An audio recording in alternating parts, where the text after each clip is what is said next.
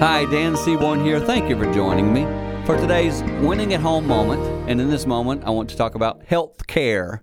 Not, not what you're thinking, nothing to do with the medical area, just personal health care.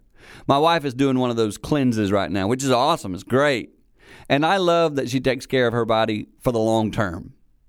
As a spouse, as a dad, as a mom, as an individual in your family, do the best you can to take care of what you have.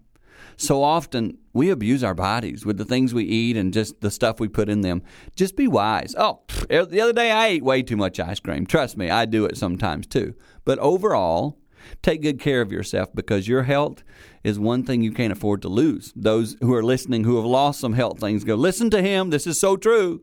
So I just challenge you on behalf of your family, take good care of yourself.